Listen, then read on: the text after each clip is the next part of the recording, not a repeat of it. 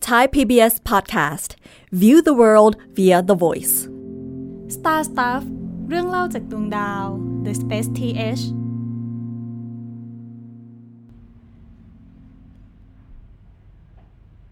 สวัสดีครับ ผมปั๊บเชียพัฒน์อาชีวรังกำโปรครับ สวัสดีครับ ผมนิกชินพงษ์เลี่ยนพาณิชย์ครับ กลับมาอยู่กับรายการ Star Stuff Podcast ตอนนี้นะครับ ก็ยังอยู่กับพี่นิกอยู่เหมือนเดิม ครับผม จริงๆก็คืออัดต่อกันแหละ แต่ว่าไปปรับทรงผมมานิดนึง ถ้าใครดูวิดีโอพอดแคสต์อยู่ก็ตอนนี้ไปเป็นไอสไตล์แล้ว นะครับ กลับมาเป็นปั๊บ ฮะจริงๆ คือตอนเนี้ยเป็นประเด็นที่พี่นิกบอกมานานแล้วว่าเออสนใจอยากมาอัดเนาะเพราะว่าเป็นสิ่งที่เอาไปทำบท YouTube แล้วมันมีเรื่องให้เล่าได้อีกเยอะเลย ก็คือเรื่องเกี่ยวกับภูมิศาสตร์ของดาวอังคาร ใช่ครับ ครับ ก็ถามเลยได้ไหมฮะ ที่มาที่ไปเป็นยังไงทางถึงอยู่ดีๆสนใจเรื่องนี้ ก็คือมันเกิดจากคำพูดที่ว่า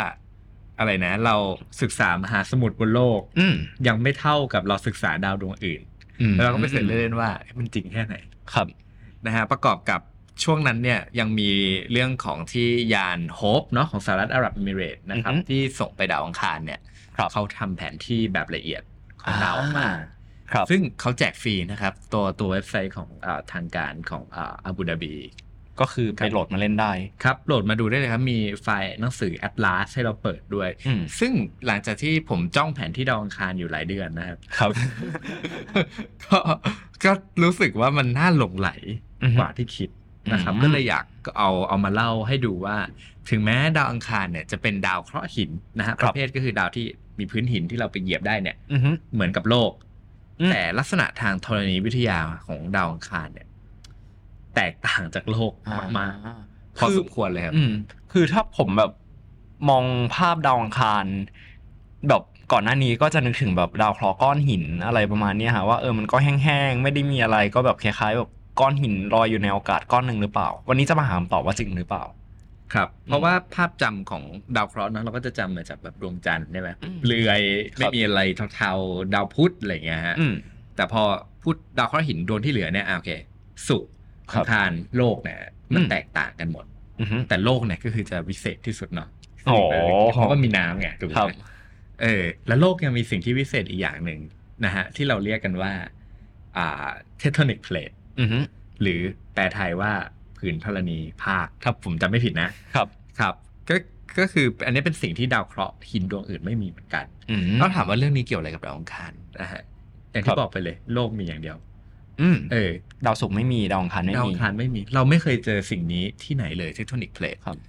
เออ ในระบบ ครับ สุริยะของเรา คำถามคือเทคโทนิกเพลทคืออะไร เทคโทนิกเพลทนะฮะ อ่า โอเค เราลองนึกภาพ เรากำลังยืนอยู่บนสิ่งที่เรียกว่าเปลือกโลก อ่า มีความหนาประมาณ 15 กิโลเมตร ครับ เทียบกับ โลกที่มันลงไปลึกมา เป็ ก นพันกิโลเมตร ๆสี่พันกว่าถ้าผมจำไม่ผิด อืม นะฮะดังมันเหมือนกับว่าเราอยู่บนเปลือกไข่อะแบ ครับ บบ างเท่านั้นเลยนะฮะ อืม แล้วด้านใต้เราเนี่ย คือหินร้อนๆลาวาหลอมเหลว อ่าฮะ คือเราอยู่ในชั้นที่แบบเคลือบอยู่ที่บางมาก อ่า ๆ เพราะข้างใต้ดาวเนี่ยมันร้อนมากๆ ครับ ถูกไหมฮะ แล้วอ่าเหมือนว่าผิวด้านบนของเปลือกเนี่ยฮะ มันแตกออกเป็นชิ้น อือฮึ ๆ แล้วเมื่อชิ้นนั้นเนี่ยมาชนกัน มันก็จะกลายเป็นอ่ะภูเขาบ้าง อืม มันมาแยกออกจากกันก็เป็นร่อง ลองลึกบ้าง ร่องลึกบ้างอ่ะอะไรอย่างเงี้ย ก็ชนกันซ้อนกันประสานกันอะไร หมายความว่าไงฮะ ฮะ ถ้าไม่มีเทคโทนิกเพลทที่จะมาชนกัน ไม่มีหิมาลัย ไม่มีเทือกเขาแอปเปริเชียน ไม่มียูรันหรือว่าเทือกเขาสูงที่ตั้งต่างงานได้ ครับ หมายความว่าอะไรครับ ดาวอังคารไม่มีเทือกเขา อ่า เริ่มอะไร ไหมฮะ ก็ก็ก็เป็นภูมิศาสตร์ที่เรียนมาตอนมัธยมประมาณนี้ป่ะฮะ ว่า เรื่อง ว่า เทคโทนิกเพลท ใช่ครับ อืม มันอาจจะดูธรรมดานะ แต่ดาว ใช่ ดวงอื่นไม่มี อ่า แล้วแล้วสิ่งเนี้ยมันโอ้โห สุดยอดมากๆ อีกอย่างหนึ่งที่สุดยอดเกี่ยวกับโลกนอกจากทิทนิกเพจนะฮะ ครับ คือเรื่องของ erosion หรือการกัดกร่อน อืม หลายคนถามมาเยอะมากครับใน YouTube ว่าทำไมดาวดวงอื่นมีหลุมอุกกาบาตเยอะจัง ดวงจันทร์มีก็มีเยอะ ดาวอังคารก็มีดาวพุธก็มี ครับ ทำไมโลกไม่มีเลย หรือว่าโลกไม่ถูกชน โลกมีสนามแม่เหล็กที่แข็งแกร่ง อือฮึ ใช่ไหมฮะ ไม่ใช่ ไม่ใช่ครับ พี่พี่เปิดมาแบบนี้มันก็ต้องตอบว่าไม่ใช่ ไม่ ใช่ปะ ใช่เพราะว่าโลกเนี่ยโอเคถ้าถ้าตามเซนนะ ครับ โลกโลกคือมีมวลเยอะที่สุดและใหญ่ที่สุดในบรรดาดาวเคราะห์หินทั้งหมดในระบบสุริยะ ครับ มีมวลเยอะหมายความว่าแบบเหมือนแม่เหล็กอะ อ่า แล้วก็จะดึงดาวเคราะห์น้อยมาเยอะ ครับ ที่จริงโลกเนี่ยน่าจะมี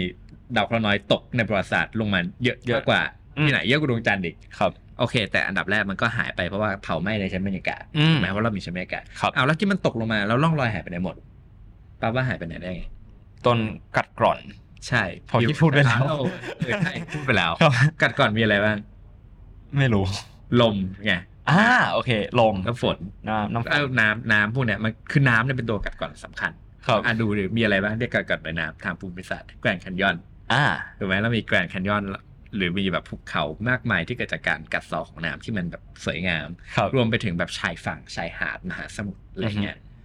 มันมันเลยทำให้แบบว่า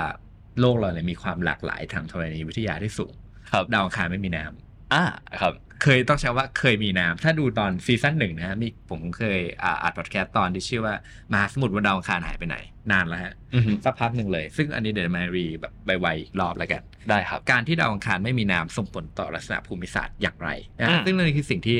น่าสนใจกับดาวอังคารคือด้วยปัจจัยที่มันแตกต่างออกจากโลก รวมไปถึงแรงโน้มถ่วง ครับ ที่แตกต่างกัน อืม มีแรงโน้มถ่วงมีลมไม่มีเทคโทนิกเพลทเนี่ยมันจะคือทำให้เกิดอะไรบนดาวอังคารที่น่าสนใจได้บ้าง อือฮึ โอเคครับ แล้วที่สำคัญก็คือภูมิศาสตร์ของดาวอังคารเนี่ย เรามองแผนที่อะเรารู้เลยว่า มันเกิดอะไรขึ้นมาในประวัติศาสตร์บ้าง อ่า อ่านะครับ โอเค ก็เดี๋ยวอยากให้ขึ้นภาพดาวแผนที่ดาวอังคารนิดหนึ่งเนาะ ได้ครับ ซึ่งแผเอ่อแผนที่อันเนี้ยครับ เป็นของเอ่อจากยานอวกาศที่ชื่อว่า Mars Global Surveyor นะครับ ใน ครับ ปลายยุค 90 ซึ่งมันได้ติดอ่าอุปกรณ์ตัวหนึ่งไปนะฮะชื่อว่าโมลานะฮะคือเครื่องมือกล้องอินฟราเรดนะฮะ ที่จะแสดงความสูงชันของแบบดาวอังคารได้ว่าตรงไหนสูงตรงไหนอ่าต่ำกว่าค่า ครับ เฉลี่ยพื้นฐานอะไรอย่างเงี้ยฮะ อือฮึ ซึ่งโอเคแหละ เรามองที่ดาวอังคารโอเค ภาพมาปุ๊บเห็นความแตกต่างอะไรไหมฮะ ระหว่างเหนือกับใต้ ให้ปรับดู ด้านใต้มันดูสูงกว่า และด้านเหนือมันดู เรียบ เรียบและด้านใต้มีหลุมกุบัติเยอะไหม เยอะ ด้านเหนือไม่มีเลย แทบไม่มีเลย หมายความว่าผืนแผ่นดินไหนซีกไหนเก่ากว่าครับ ล่าง ล่างเพราะว่าเราดูจากร่องรอยหลุมกระบาดเนี่ย ครับ ครับ แค่คุณดูว่า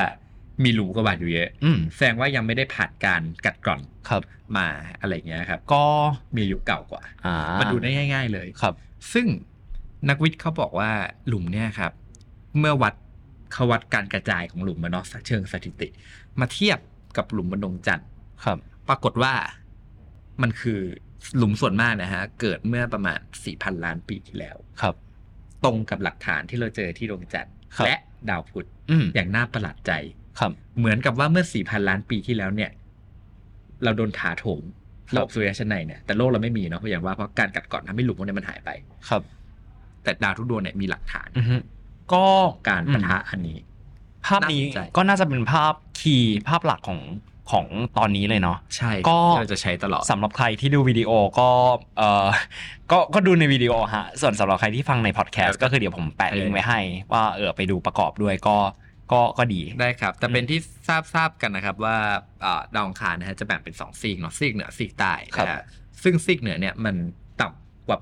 มาตรฐาน อืม แล้วกันคือเขาจะมีค่าเขาเรียกว่าคือน้ำดาวอังคารเนี่ยไม่มีน้ำทะเลเนาะ ใช่ครับ ดังนั้นเราก็ต้องมีแบบน้ำทะเลสมมุ ติ ของดาวอังคารขึ้นมา ครับ ระดับน้ำทะเลสมมุติเพื่อใช้ระบุความสูง อือฮึ นะฮะดังนั้นเนี่ยซีกใต้ซีกใต้เนี่ยจะค่อนข้างสูง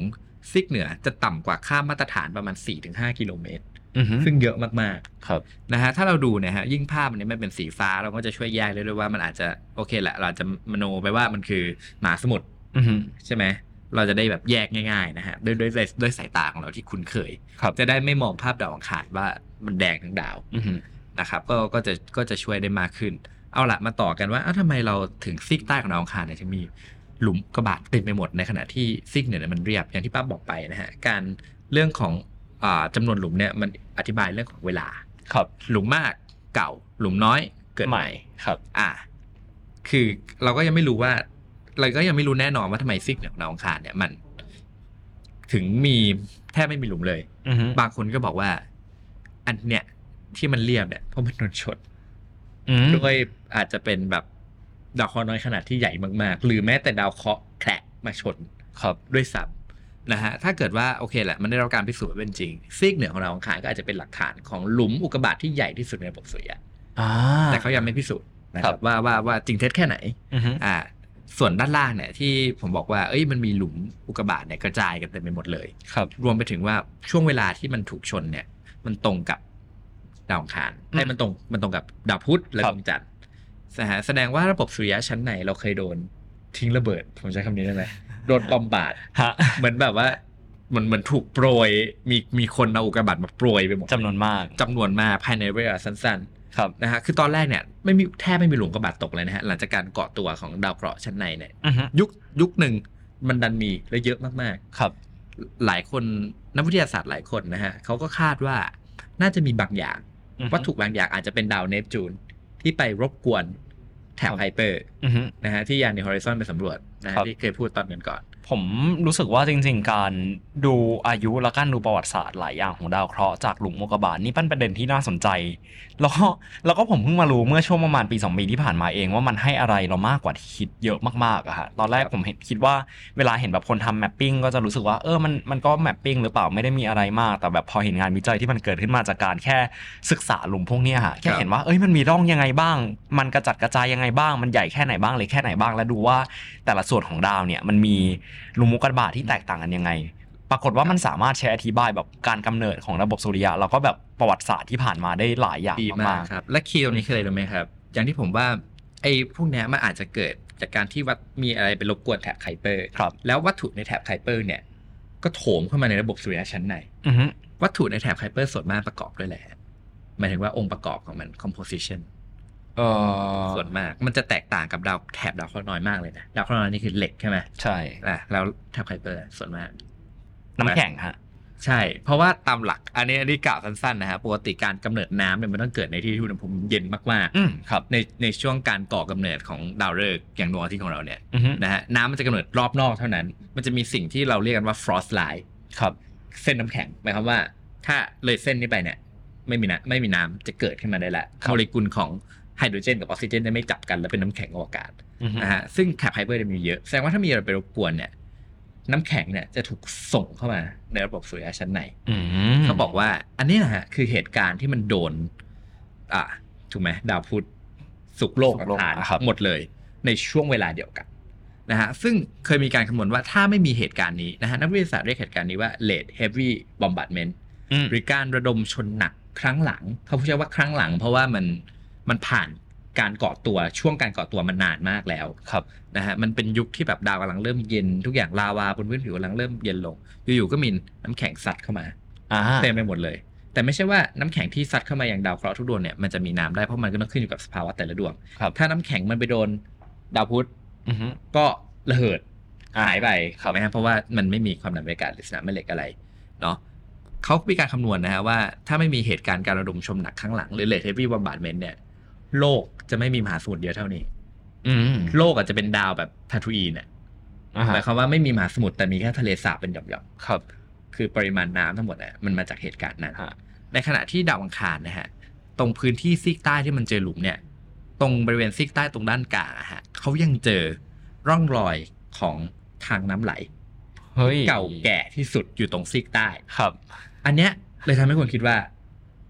การระดมชนหนักข้างหลังเนี่ยมันน่าจะเป็นตัวการสำคัญที่นำน้ำเข้ามายังระบบสุริยะชั้นใน อือฮึ อย่างมีนัยยะสำคัญ ไม่งั้นโลกก็คงไม่มีน้ำสองในสามส่วนได้ขนาดนี้ ครับ ซึ่งเยอะมากๆเลยนะฮะสองในสามส่วนที่เป็นมหาสมุทรบนโลกแล้วเนี่ย อืม แล้วดาวอังคารจะเยอะขนาดไหนเพราะมันแบบ มัน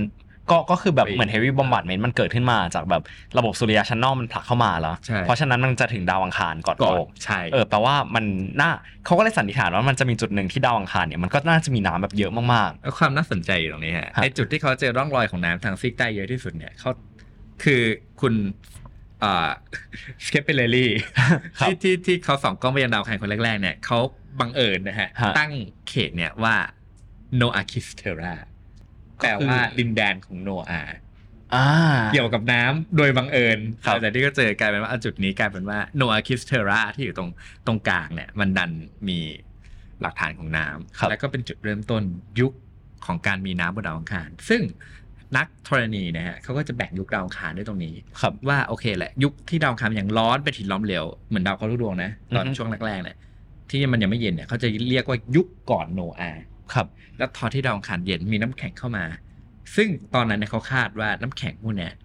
มันละลาย ครับ และกลายเป็นน้ำขึ้นเพราะมีร่องรอยของทางน้ำไหล อือฮึ ดาวอังคารเลยเข้าสู่ช่วงที่เรียกว่ายุคโนอาห์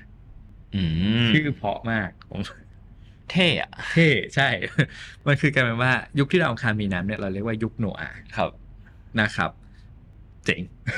ผมว่าเจ๋งแค่แค่ ครับ ดูหลุมอุกกาบาตแล้วก็เจออะไรเงี้ยมันมันสามารถบอกใบได้เลยว่ามีน้ำตอนไหนนะครับ ก็อันนี้ก็เป็นจุดแรกนะครับ ที่เรามาชมก็คือโนอาคิสเทรานะฮะบริเวณตอนซีกใต้ตรงกลาง ฮะ ครับ แล้วหลังจากนั้นเกิดอะไรขึ้นต่อฮะเราเราทำไมอยู่ดีๆเนี่ยน้ำบนดังดาวอังคารหายไปหรือแบบเป็นขั้นต่อหลังจากนั้นพี่แบบมีไทม์ไลน์ ถ้าถ้าแบบไวๆก็คือที่เคยเล่าไปตอนแรกก็คือดาวอังคารสูญเสียสนามแม่เหล็กเนาะ อือฮึ อ่ะเพราะดาวอังคารมันสูญเสียสนามแม่เหล็กเนี่ยอ่าชั้นบรรยากาศของดาวอังคารที่ถูกคุมด้วย ตอนนั้นก็จะไม่มีใครแน่แน่นอนนะครับว่าชั้นบรรยากาศของดาวอังคารประกอบด้วยอะไรบ้าง ครับ แต่คาดว่าไม่มีออกซิเจน อือฮึ คือคือมีอากาศแต่ไม่ใช่ออกซิเจนหายใจไม่ได้ และมีน้ำ ครับ ก็เลยมีบางคนบอกว่าอาจจะมีสิ่งมีชีวิตขึ้นมาได้ แต่พอสนามแม่เหล็กเนี่ยมันหายไป มันเริ่มจางลง แล้วก็ลมสุริยะก็มาปัดเป่าชั้นบรรยากาศออกไป อืม เหมือนที่ผมเคยพูดนะฮะเมื่อตอนก่อนว่า เมื่อความบันความดันบรรยากาศเปลี่ยนจุดเดือดของน้ำจะเปลี่ยน ครับ จากที่บนโลกเนี่ยน้ำเดือดที่ร้อยองศาเซลเซียส ที่ไหนที่ ระดับน้ำทะเล ครับ กลายเป็นว่าที่ดาวอังคารเนะฮะเมื่อเมื่อสูญเสียความดันอากาศไปเรื่อยๆ จุดเดือดของน้ำเนี่ยจากร้อยองศา มันก็จะลงมา 90 80 70 60 อือฮึ 50 จนกระทั่งจุดเดือดมาบรรจบกับจุดเยือกแข็ง อือฮึ เขาเรียกว่าจุดร่วมสาม ครับ นะฮะเมื่อเมื่อถึงตอนนั้นเนี่ยหมายความว่าน้ำจะไม่คุมสถานะเป็นของเหลวได้อีกต่อไป อ่าครับ หมายความว่าน้ำไม่ระเหิดเป็นไอ ครับ ก็จะกลายเป็นน้ำแข็ง น้ำแข็ง สองเคสครับแล้วแต่อุณหภูมิว่าตอนไหนเย็นกว่าหรือร้อนกว่าแค่นั้นเอง อือฮึ นะฮะแล้วน้ำบนดาวอังคารก็สูญเสียไป ครับ นะฮะก็อันนี้คือเท่าที่เรารู้นะฮะเรื่องสนามแม่เหล็กโลกจากการสังเกต ทีนี้เนี่ยมันมีหลักฐานสนับสนุนจากภูมิศาสตร์ของดาวอังคาร ครับ เข้ามายังไงนะฮะถ้าดูแผนที่ตรงซีกใต้ของดาวอังคารนะฮะเราจะพบว่าซีกใต้บางส่วนนะฮะบางส่วนเนี่ยมันอ่าก็ไม่มีหลุมเลยเหมือนกัน อือฮึ ถึงแม้มันจะอยู่ซีกใต้แล้วก็เป็นที่สูงเหมือนกัน ครับ แต่บางส่วนมันก็เรียบไปเลย อืม แล้วก็มีภูเขาไฟอยู่ตรงนั้นนะครับ อย่างเช่นเอ่อส่วนที่มีภูเขาไฟแบบอ่าสูงที่สุดของดาวอังคารนะฮะที่จะเห็นว่าเป็นสีแดงๆในแผนที่เนี่ย ตรงเนี้ยเขาเอ่อเรียกว่าทาร์ซิส ฮะ ทาร์ซิส ก็คือตรงแถวด้านซ้าย เขาเป็นเขต รูม ภูเขาไฟด้านซ้ายแดงๆนะฮะ ครับ กินพื้นที่ประมาณ 25% อืม ของดาวอังคารเยอะมากเลยนะ25%เรานึกว่า 25%ของพื้นผิวดาวนี่มี ครับ เป็นเป็นแดนภูเขาไฟ ของฮะ แล้วทำเรารู้ได้ไงว่าไอ้ตรงเนี้ยมันเพิ่งเกิด ม ตอนปลายยุคโนอาห์ดูจำนวนหลุมอุหลุมอุกกาบาตสิครับ น้อย น้อยครับ ครับ ตัวระบุเวลาชั้นดีนะฮะในขณะที่ด้านขวาเนี่ยก็มีอีกเขตหนึ่งใกล้ๆกับอ่ะเราอาจจะเห็นว่ามันมีหลุมอุกกาบาตใหญ่ๆเนาะสีน้ำเงินเดี๋ยว ครับ เดี๋ยวเก็บไว้พูดที่หลังนะฮะไอ้ด้านบนขวาหลุมอุกกาบาตใหญ่ ๆ ด้านล่างเนี่ยฮะมันก็เรียบเหมือนกัน อือฮึ ตรงเนี้ยมันก็เห็นได้ว่าจะมีภูเขาไฟโด่งขึ้นมาตรงกลางเล็กๆนะฮะ อือฮึ ตรงเนี้ยเขาเรียกว่าเอ่อ Hesperian Planum นะครับ ครับ หรือที่ราบสูง Hesperia อือฮึ อ่ะถามว่าตรงนี้สำคัญยังไงนะฮะเพราะว่าเขาคาดว่านะฮะจุดเนี้ยเป็นจุดแรกที่ภูเขาไฟได้ปะทุขึ้นมา เริ่มเหมือนมี volcanic activity ที่เกิดขึ้นหลังจากที่ดาวมันเย็นตัวลง ครับ นะครับ แล้วก็หลังจากการระดมชนใหญ่ครั้งหลังด้วยนะฮะปะทุขึ้นมา อือฮึ พร้อมๆกับทาร์ซิสทางตะวันตก ครับ นะฮะ ถามฮะ หมายความว่าอะไร อ่ะ หมายความว่าเอาก่อนเลยก่อนก่อน ถาม นายนายถามได้ ถามประเด็นหนึ่งก่อนเนอะฮะ ครับ ว่าที่พี่บอกว่าพอดาวอังคารพอแบบพวกภูเขาบนโลกส่วนใหญ่มันเกิดจากเทคโทนิกเพลทเนาะ ครับ แล้วภูเขาบนดาวอังคารที่ไม่มีเทคโทนิกเพลทมันเกิดขึ้นมาอย่าง มัน ไร คือภูเขาไฟไง ฮะ ซึ่งเทคโทนิกเพจเนี่ยเอยอันนี้นี่อันนี้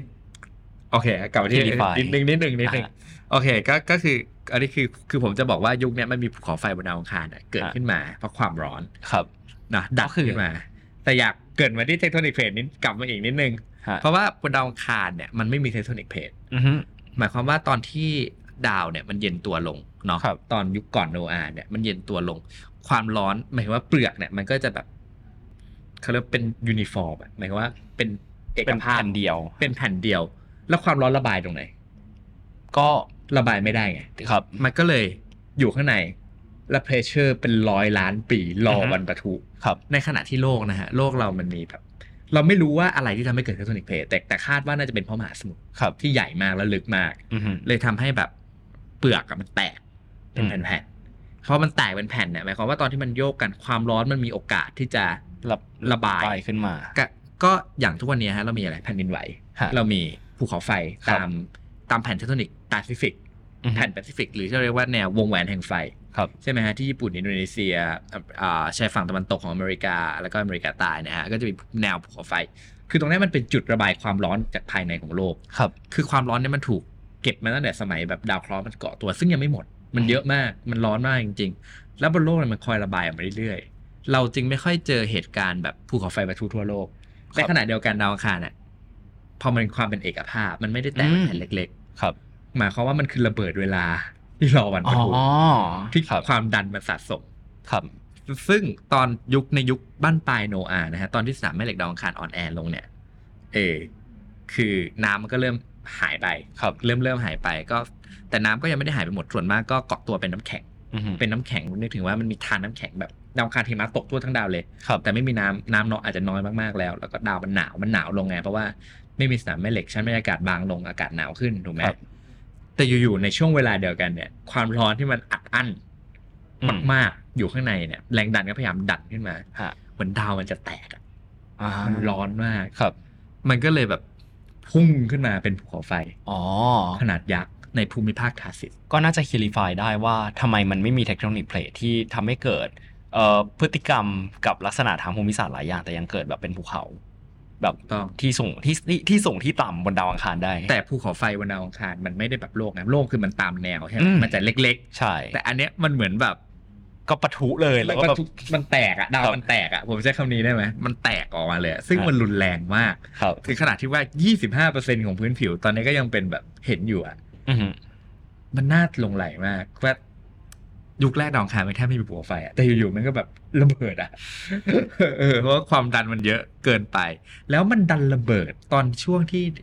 เขาเรียกว่าอะไรแบบความดันบรรยากาศของดาวอังคารอะกำลังลดลงและน้ำเป็นน้ำแข็ง อืม แล้วภูเขาไฟระเบิดมันปลดปล่อยแก๊สและควันออกมา ครับ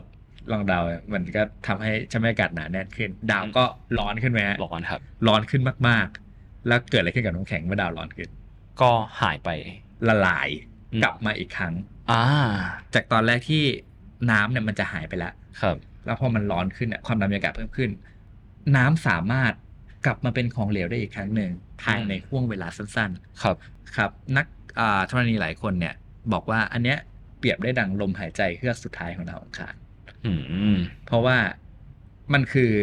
ลมหายใจสุดท้ายจริงๆที่ทำให้น้ำเนี่ยกลับมา ครับ คงอยู่ได้ต่ออีกเป็นร้อยล้านปีเหมือนกัน อืมฮึ ซึ่งประเด็นก็คือว่าการที่ภูเขาไฟมันระเบิดเนี่ยไวมากๆใช่ไหม ครับ มันก็ทำให้น้ำแข็งละลายลงอย่างฉับพลันภายในไม่กี่สัปดาห์ ครับ ลองนึกว่าปริมาณน้ำแบบหลายล้านลูกบาศก์เมตร อื อะ อฮึ แม่งไหลกันแบบเป็นรายวินาทีอะสิ่งเนี้ยครับทำให้เกิดรอยน้ำไหลบนดาวอังคารที่เราเห็นได้บนอวกาศ ครับ นะครับ อย่างเอ่อดูตรงที่ด้านขวาของทาซิสอะครับภูมิภาคที่มีบัวไฟเยอะเนี่ยมันจะมีหุบเขาของทำน้ำไหลหลายๆคนอาจจะมองว่าเอ้ยมันคือแม่น้ำหรือเปล่าอะไรอย่างเงี้ย ความจริงคือไม่ใช่ฮะมันคือมหาอุทกภัย มันคือน้ำแข็งที่ละลายน้ำท่วมฉับพลัน ครับ แล้วก็ทำให้กัดเซาะพื้นแผ่นดินเนี่ยอย่างรุนแรงจนมันแตกตัวออกเป็น อ่า เป็นเหมือนแม่น้ำที่เราเห็นได้จากอวกาศ ครับ แต่มันไม่ใช่แม่น้ำมันคือทางน้ำหลากอะ่ะ เออ มันเหมือนน้ำหลากแบบฉับพลัน เจ๋ง จากเหตุการณ์นี้นะฮะ ซึ่งเหตุการณ์อันนี้ยุคเนี่ยเขาเรียกว่ายุคเฮสเ e เรียน อือฮึ ที่ดาวอังคารมันอยู่ปะทุขึ้นมาทั้งดาวอะไรเงี้ยก็กลายเป็นชื่อของยุคต่อจากโนอาห์นะฮะที่เกิดอุทกภัยฉับพลัน ครับ ซึ่งน่าสนใจฮะว่าว่าปกติโลกเราก็มีน้ำแบบตลอดเสมอมาใช่ไหมดาวอังคารมีน้ำหายไปแล้วก็กลับมามี ครับ เป็นเวฟเลย อือฮึ แต่แต่สุดท้ายนะฮะมันก็หายไปอยู่ดีนะครับ ซึ่งพอน้ำบนดาวอังคารหายไปเนี่ยดาวอังคารก็เข้าสู่สิ่งที่เรียกว่ายุคแอมะซอน ครับ แอมะซอนก็อาจจะดูชุ่มชื้นเนอะฟังบนโลกแต่ความจริงมันคือแบบแห้งแล้ง อืม ครับแล้วก็ไม่มีน้ำเนาะแต่สิ่งหนึ่งที่ยุคเฮสเ e เรียนนะฮะที่กล่าวไปคือภูเขาไฟปะทุอย่างรุนแรง ภูมิภาคทาสิกมันปะทุขึ้นมา สิ่งที่เกิดขึ้นก็คือมันมีมวลจากหินล้อมเหลวเนี่ยขึ้นมาเกาะ ครับ เยอะมาก แล้วมันหนักมาก อือฮึ มันหนักจนเปลือกดาวอังคารเนี่ยรับไม่ไหว ครับ แล้วก็แตก อือฮึ กลายเป็นหุบเขาที่ใหญ่ที่สุดในระบบสุริยะ ที่เราอาจจะเห็นในแผนที่นะฮะ อืม ชื่อว่าหุบเขามารีเนริสตั้งชื่อตามยานมารีเนอร์ ครับ ของนาซาที่ไปดาวอังคาร อืม ในยุค 60 นะฮะ ซึ่งก็เป็นคำอธิบายของการเกิดภูเขานี้ได้เป็นอย่างดีนะครับ แล้วในยุคหลังๆเนี่ยมันก็ยังมีแบบภูเขาไฟปะทุออกมาบ้าง อย่างในยุคหลังนะฮะก็มีภูเขาไฟอันหนึ่งปะทุขึ้นมา ซึ่งหลายๆคนน่าจะรู้จักก็คือภูเขาไฟโอลิมปัส ครับ สูง 21 กิโลเมตร สูงที่สุด ในระบบสุริยะของเรา ครับ กลายเป็นว่าดาวอังคารมีทั้งภูเขาไฟที่สูงที่สุดในระบบสุริยะ และหุบเขาที่ลึก ลึกที่สุด ในระบบสุริยะ สุดยอดมาก อืม แต่ว่าก่อนที่จะจากกันไปเนี่ย เรามี เพราะว่าเราติดเรื่องไอ้หลุมอุกกาบาตใหญ่ๆสีน้ำเงินหลายๆคนจะสงสัยมันมีอะไรมาชนหรือเปล่า ครับ ใช่ครับ มีอะไรมาช น ซึ่งเขาเรียกตรงเนี้ยว่าเฮลลัสทานิเชียหรือแปลว่า อ่า ที่ราบเฮล ลา ลัส เทลัสครับ นะฮะซึ่งตรงนี้เนี่ยก็โอเคก็คือโดนอุกกาบาตชนแหละชัดเจนใช่ไหมฮะแต่ความน่าสนใจนะฮะ อืม ตรงถ้าหากเราดูแผนที่ตรงทาสิตนะฮะเราจะเห็นภูเขาไฟโอลิมปัสมอนบนซ้ายเนี่ยนูนขึ้นมาใช่ไหมแต่ถ้าเรามองไปด้านบนเห็นสีแดงๆไหมฮะอันนั้นคือภูเขาไฟโบราณอีกแห่งหนึ่ง ชื่อภูเขาว่าภูเขาไฟอัลบา ๆครับ ซึ่งภูเขาไฟอัลบาเป็นแอนติโพดกับเฮลัสพานิเชียหมายความว่าถ้าเราเอาไม้เสียบเฮลัสพานิเชียขึ้นไปเนี่ย มันจะไปแทงขึ้นที่ อ๋อ ภูเขาไฟอัลบา ก็ ก็คื คือ อ น่าสนใจ ก็ก็ก็ อ่า ที่เหมือนจำได้แบบมันก็เลยมีข้อสันนิษฐานว่าแบบมันกระแทกแรงขนาดแบบนี้ดีกว่าฮะ จนอีกฝั่งหนึ่งมันปูดขึ้นมา อืม หรือว่าการกระทุ้งก็มีทฤษฎีมานะเอ้ย ครับ ไม่ใช่ทฤษฎีผมใช้ว่าสมมติฐานแล้วกัน อันนี้ไม่ได้รับการยอมรับนะฮะ ครับ บางคนก็บอกว่าไม่มันบังเอิญ อืม บางคนบอกเฮ้ยชักขนาดนี้มันบังเอิญหรอกอะไรอย่างเงี้ย ครับ เขาก็บอกว่าไอ้อุกกาบาตดาวเคราะห์น้อยเนี่ยฮะที่มาพุ่งชนจนเกิดอ่างหลุมเพลรัสเนี่ยมันทำให้ดาวอังคารเนี่ยมันมันเหมือนว่าตอนแรกดาวอังคารก็สะสมความดันไว้เยอะแหละการพุ่งชนเนี่ยมันเหมือนแบบตะปูตอกอะให้มันปั้ง อืม แล้วก็เกิดยุคเฮสเปเรียนน้ำท่วมใหญ่เกิดร่องน้ำใหญ่ ๆ ที่เราเห็นขึ้นมาอะไรเงี้ยครับ แล้วก็อาจจะเกิดภูเขาไฟโบราณของดาวอังคารที่ชื่อภูเขาไฟอัลบาเนี่ย ครับ ขึ้นมาแล้วภูเขาไฟอัลบามันก็ระเบิดแรงเนาะพอเวลาผ่านไปมันก็โดนแรงโน้มถ่วงของดาวอังคารเนี่ยกดมันลงมันก็กลายเป็นภูเขาไฟโบราณที่อยู่ด้านบน ซึ่งเห็นได้ว่ามันกินพื้นที่เนี่ยใหญ่มาก อืม นะครับซึ่งในอนาคตภูเขาไฟโอลิมปัสมอนก็อาจจะโดนแรงโน้มถ่วงเนี่ยกดลงไป ครับ แล้วก็กลายเป็นแบบภูเขาไฟอัลบ้าในอนาคต อันนี้ก็เป็นแบบคร่าวๆนะครับ ก็หลังว่า น่าจะได้รู้สามสี่ส่วนเนาะภูมิศาสตร์ อ๋อ ดาวอังคารวันนี้ ครับ อ่าซีกใต้ที่มีสูงใช่ไหม ครับ เจอร่องรอยของน้ำแล้วกับซีกเหนือที่ตับเป็นที่ราบ เราก็ ตับ เรียบ แล้วก็ทาซิสที่ ครับ กินไป 25%ก็ชันละ อืม กับอีกอันหนึ่งก็คือเฮลลัสพานิเชียที่ ครับ เราพูดกันเมื่อกี้ที่เป็นแอ่งหลุมขนาดยักษ์ที่ตรงข้ามกับภูเขาไฟอัลบาอย่างพอดิบพอดี ก็นี่แหละครับก็คือภูมิศาสตร์ดาวอังคารโดยสังเขป โห ก็น่าสนใจมากรู้สึกว่าโหจากรูรูเดียวสามารถอธิบายได้เยอะมากๆ แล้วจริง ๆ อันนี้มันเป็นแค่แค่แบบสั้นมากๆ เออแค่ มีอีก เออแค่แบบสี่ประเด็น ครับ ใหญ่ ๆ แต่มันก็มีอีกเนาะไว้ถ้ามีโอกาสเดี๋ยวมาไปเล่ากันต่อ สนุกครับ ดาวศุกร์ก็สนุกหลายดาวเลย ครับรอพี่ทำซีรีส์ประวัติศาสตร์ของ ธรณี ไม่ใช่ประวัติศาสต วิ ร์ ทยา ธรณีวิทยาของ ดาวต่างๆ ดวงฮะ ได้ ก็ แค่ดาวเขาหินนะฮะ ครับก็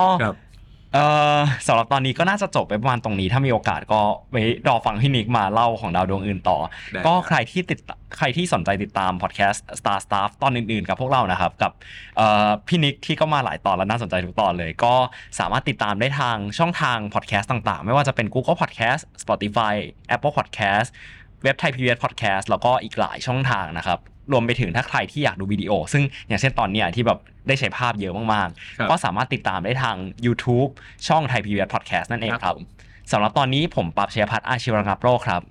ครับผมนิกชินพงษ์เลี่ยนพาณิชย์ครับ ครับขอขอบคุณพี่นิกที่มาจอยเราสอง ครับ ตอนนะครับ แล้วก็ขอบคุณคุณผู้ฟังมาก ขอลาคุณผู้ฟังทุกคนไปก่อน สวัสดีครับ สวัสดีครับ Star Stuff เรื่องเล่าจากดวงดาว The Space TH